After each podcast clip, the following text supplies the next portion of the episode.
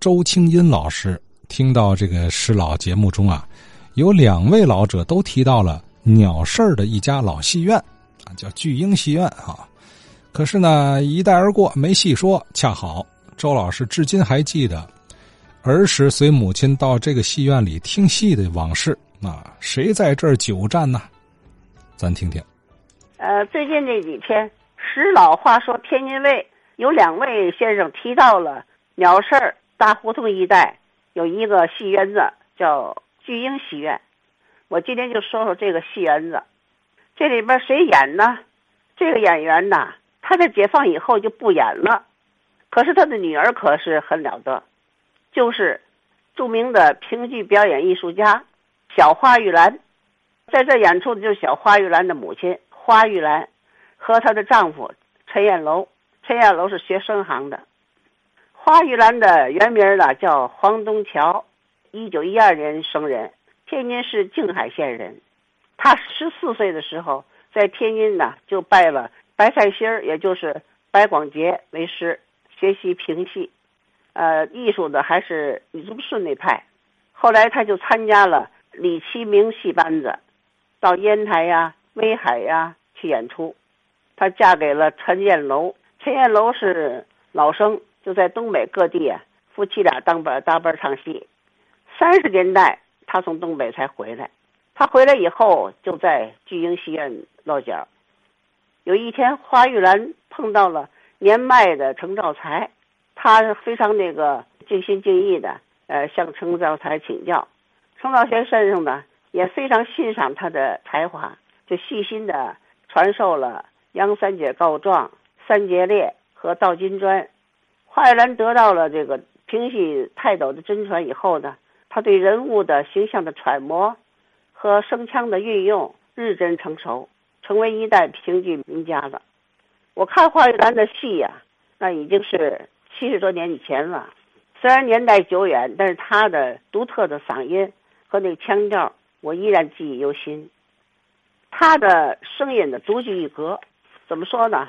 他的声音呢都在中高音区迂回，主要的还是以中音为主，高不尖不燥，没有声嘶力竭的感觉；低也不空不虚，也没有丢腔落韵的这个毛病。声音干净、脆声，嗓子很宽，韵味很浓厚。唱词上呢？爱加虚词见字，比如“琴音相连”这三个字，大多数人的唱法呢都是“秦香莲”，他就不是这样唱了，他就是“秦啊香啊莲”这样唱。呃，他垫字有垫字的技巧，他垫的字词头这音一定跟上边字的尾音相重叠。你说说“秦”。它是一个闭口的这个鼻音，所以它加的是“那”，也是闭口的鼻音开始。香，它是开口的鼻音，所以它加的是“嗯”，哎，也是开口的鼻音。所以它这个有技巧的，电子有规律，这样的唱法也很好。他就把这个姓字名谁一字一板的、清清楚楚的送到了观众的耳朵里边了。他的戏路啊是。青衣花旦两门报，既有大青衣的稳重大方，又有小花旦的活泼可爱、灵巧，也有潘金莲的那种刁钻和狠毒。不管是演哪个角色吧，我这些都看过。比如他演这个呃大青衣的，那也有啊。那个像像秦秦香莲这个，呃，这个大灯殿呐，和他这个演小丫鬟。比如说演这个唐伯虎点秋香，演这个秋香，还有这个那花千八错里边的那个小丫鬟，就是她不管演什么角角色，神情真切，入木三分，表现的非常好。她的另一个特点呢，就是服装格外的讲究，布料全是真丝软缎，没有麻线那时候讲究有麻线的，麻线就便宜。那这个真丝的和软缎的是比较贵的，花样设计的也很新颖。既是演这个贫穷的妇女，比如说秦香莲呐、寒窑中的王宝钏呐，她们穿的都是素白裙子，她有在这个白裙子上的两边绣上两朵浅蓝色的花，就连她的彩鞋颜色，也都要跟衣裙配套的，都要增强服装的舞台艺术效果。例如，她演《珍珠山》，演《珍珠山》里边的主角是王三巧，上下衣裙呐都是五颜六色的光片织成的花朵，连地子，连那花地儿也是光片。没有一地的空白之处，全身呢几乎是看着是珠光宝气、亮闪闪的。一出场啊，奇光异彩，诱人眼球，将年轻的王三巧打扮的越发的俏丽妩媚动人了。所以他还没张口唱戏了，就来个碰头彩。有人说，光看花玉兰的衣服，这张票就值了。还有啊，就是。有一出戏给我留下很深的印象。一天，我母亲去看评戏，这个一看呢，花玉兰的门口上那个水牌子写的是“刀扎陈世美”，我们就买了一张票上楼。他这个戏院呢，楼上是戏院，楼下就是一个过道，楼就楼梯，旁边有一个小门房卖票。我们上去了以后呢，正好啊，第一个冒戏呀。王少安赶船的已经是结尾了，第二出就是叫做压轴戏。压轴戏呀，看完了以后呢，一般的来讲，戏园子就是帽戏、压轴戏，最后大轴戏之间没有什么区别，就是唠挂帘儿、开帘儿就完了。这次可不同，压轴戏演完了之后，挂上帘儿了，这个锣鼓点也就他的文武场面的。敲了一通鼓啊，敲了半天鼓，我们都不知怎么回事儿怎么这回还敲半天鼓呢？完了事儿，把帘子拉开了，拉开之后呢，就看见呢，扮演王延龄的，也就是陈彦楼，他已经穿戴整齐了，都扮上了，他手举着一股香，这个香比我们家庭用的香可长，又粗又长。从上台口那出来，点着了，一桌一，一拜，一桌一，一拜，一直从台口走到下边去，就走到下台门。哎，我就奇怪了，我问母亲，我今天怎么会烧香干嘛的？他那香怎么那么粗啊，那么大呀？我我意思就说，这叫做我忘那个字了，是祈福香啊，还是喜福香？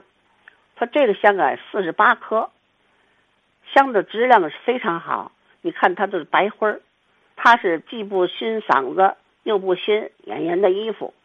你看吧，今天呢只有咸彩什么叫咸？就危险的咸，彩的彩色彩，就咸彩结果还真是，真是有这个咸彩了。这出戏呀，跟咱们现在看的可不太一样的。当这个什么时候啊？最后一这个一场扎美案扎美嘛，就舞台上的服务人员就把两张桌子。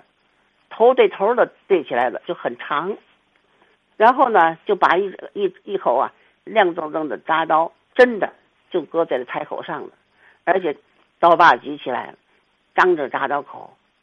等到包公一喊，把陈世美搭将出来，那么这个四个刽子手呢，就把陈世美搭出来了。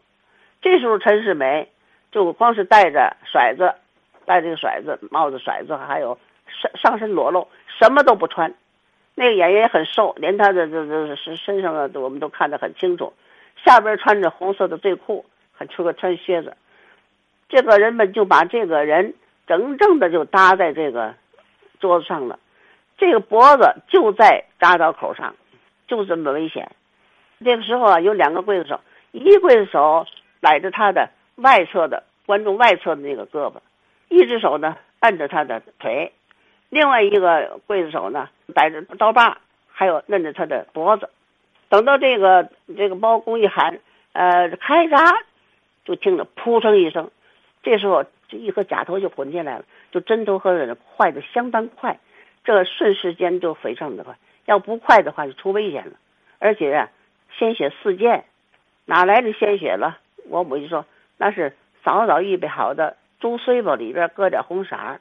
这个险就在这儿了。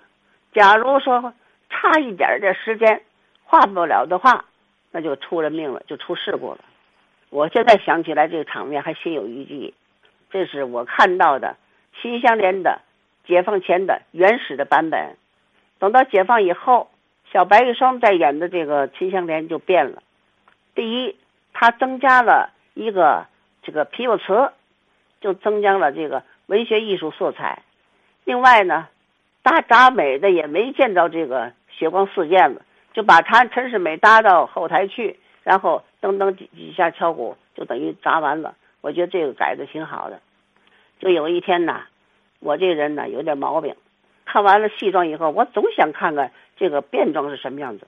这个好奇心升腾而起，我就想啊，看看这这个花玉兰变装是个什么样子呢？结果呢，我就从旁边的台上一下子跳上去，一掀门帘好嘛，正看见跟花玉兰撞个满怀，因为他正在门帘那儿缝儿看一看，观众都走了没有，吓得我从那个台口就跑下来了。不过这时候他已经换了装，他的变装什么样子？我已经看得清清楚楚了，像他这样的角色，我觉得当时一定是啊，烫着飞机头，戴着花，穿着彩色的是服装，打扮的漂漂亮亮的。结果我一看呢，跟我想象的不一样。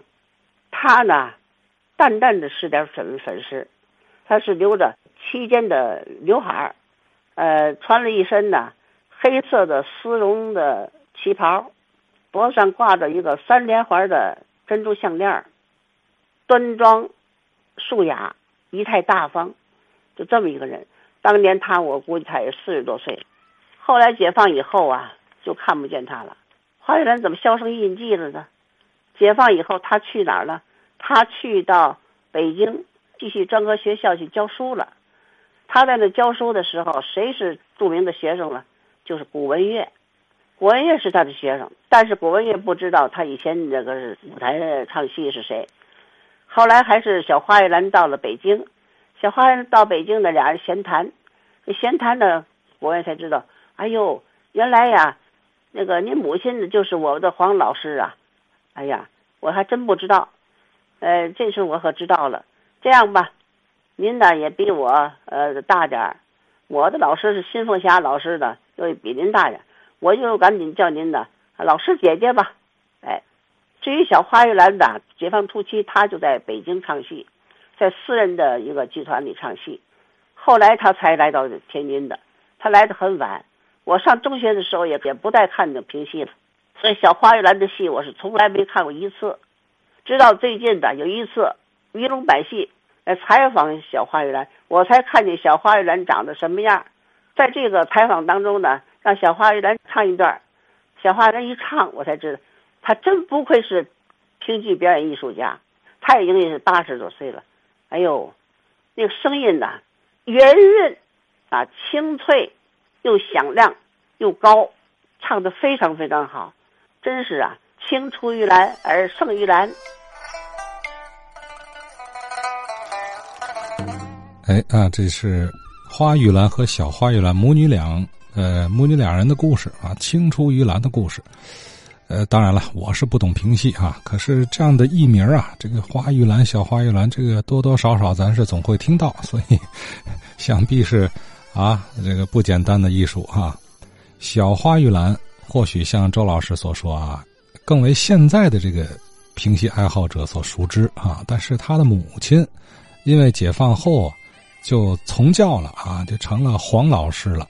也不见于舞台，那么可能六七十岁的人或许都呃没见过老花玉兰的这个舞台风采啊。那么，哎，一提这个天津鸟事儿的这个巨婴戏院啊，让周老师眼前浮现出了七十年前这个花玉兰先生的这个啊舞台英姿。嗯，呃，其中提到了一些现在看不见、挺好玩老年间的这个。呃，舞台上的这种戏剧的表演形式吧，呃，比如那个叫闲彩儿哈，这个很危险，那真是真刀真枪玩了命了，是不是？有老先生也见过这样的情景哈？这个老园子里的这个呃老舞台上的情景哈，也挺有意思。回头您给我们分享哈。哎，这这听这个施老安流不白听啊，会勾陈出很多老事儿来啊。